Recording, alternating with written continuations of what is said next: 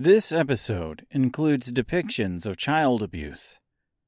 If you or anyone you know are in need of help, please contact the National Child Abuse Hotline 1 800 4A Child. That's 1 800 4A Child. Or visit www.childhelp.org.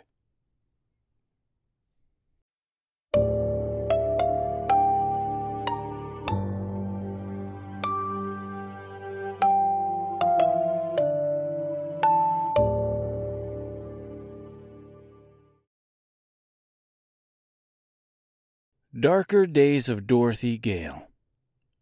Aftermath. For Episode 11, Chapter 7 The Trials of Tippetarius.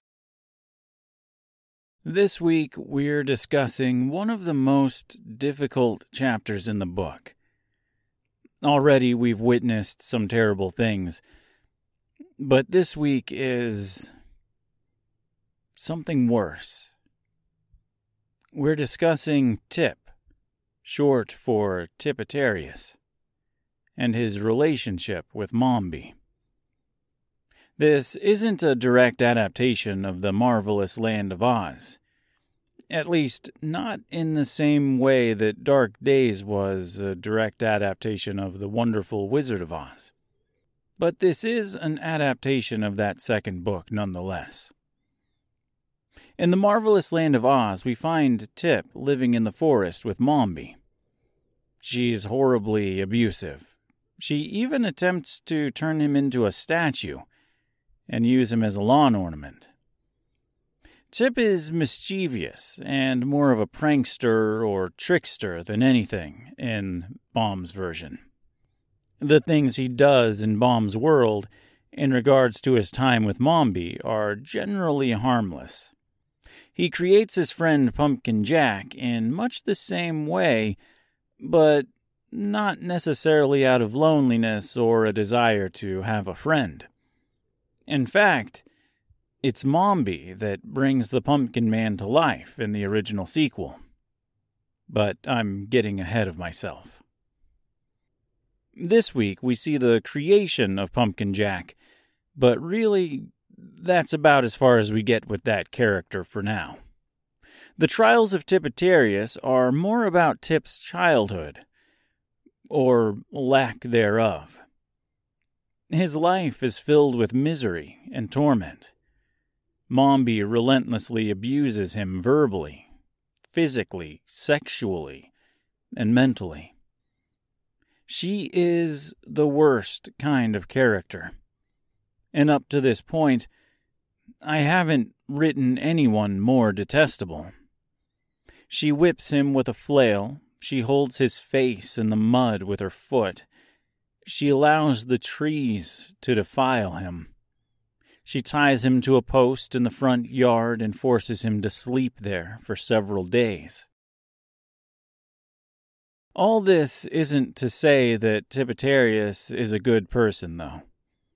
Tip is no saint either. Mombi's abuse is in no way excusable, but neither are Tip's actions. He is evil. Just as evil as Mombi in many respects. While Baum wrote the character as a bit of a mischievous prankster, I took the character in a decidedly horribly different direction. Tip torments the trees, performs ritual sacrifice, rapes and tortures innocent denizens of the forest. It bears repeating. He is evil, just as evil as Mombi, and there's no doubt about it. All of this is important, though. It raises the question of nature versus nurture, and it sets up for a much larger plot line down the road. I mentioned that Mombi purchased Tip, that sometimes She seems to lament the purchase with an air of buyer's remorse.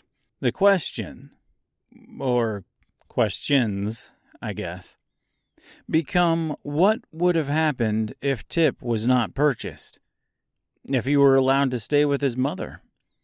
What would have happened had he been purchased or adopted by a loving family?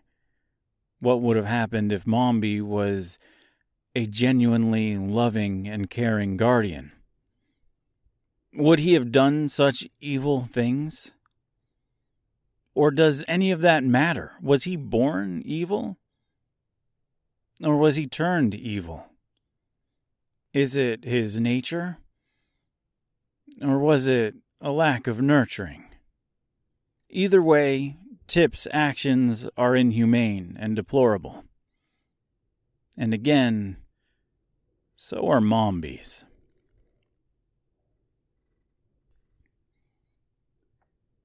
If I missed something or failed to address something you feel I should have, by all means let me know.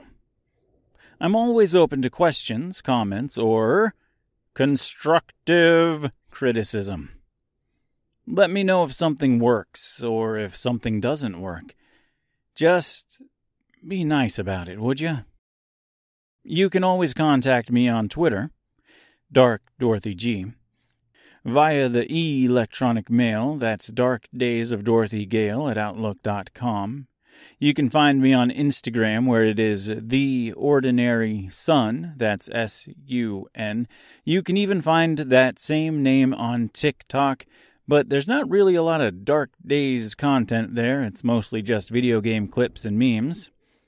And of course, there's always the official Dark Days of Dorothy Gale website, ddofdg.com. As of this recording, it has some cool Dark Days of Dorothy Gale merchandise and a collection of artwork, such as photography and sketches. At the moment, I'm not planning on making any Darker Days of Dorothy Gale merchandise. What? Did I just say not planning on making any Darker Days of Dorothy Gale merchandise? For a long time I wasn't, but that has changed. I have indeed created a Darker Days of Dorothy Gale t shirt and a little notebook. How cool is that? And you can find it where you find any of the other Dark Days of Dorothy Gale merchandise. Also, you won't be finding Darker Days of Dorothy Gale on Amazon. For the time being, I want the story of Dorothy Gale to be largely free. If you would like to support the show, however, buying a t shirt or a sticker or something really is the coolest way to go about it, anyways. I've got a lot of creative ventures going at all times photography, writing, podcasting, and believe it or not, I don't do any of this to make money. If, for some strange reason, you do want to support me as an artist financially, you can go to buymeacoffee.com slash ordinary sun. That's S-U-N. If you do, I'll give you a shout out on a wildly unsuccessful and obscure podcast. And on top of that, I'll even send you a handwritten thank you note, complete with a fun little sketch. If you don't want to donate to this cause, that's totally fine too. I'm happy to do this either way. Come back next week for Chapter 8 The Gray Fields. Thanks for listening. I love you all.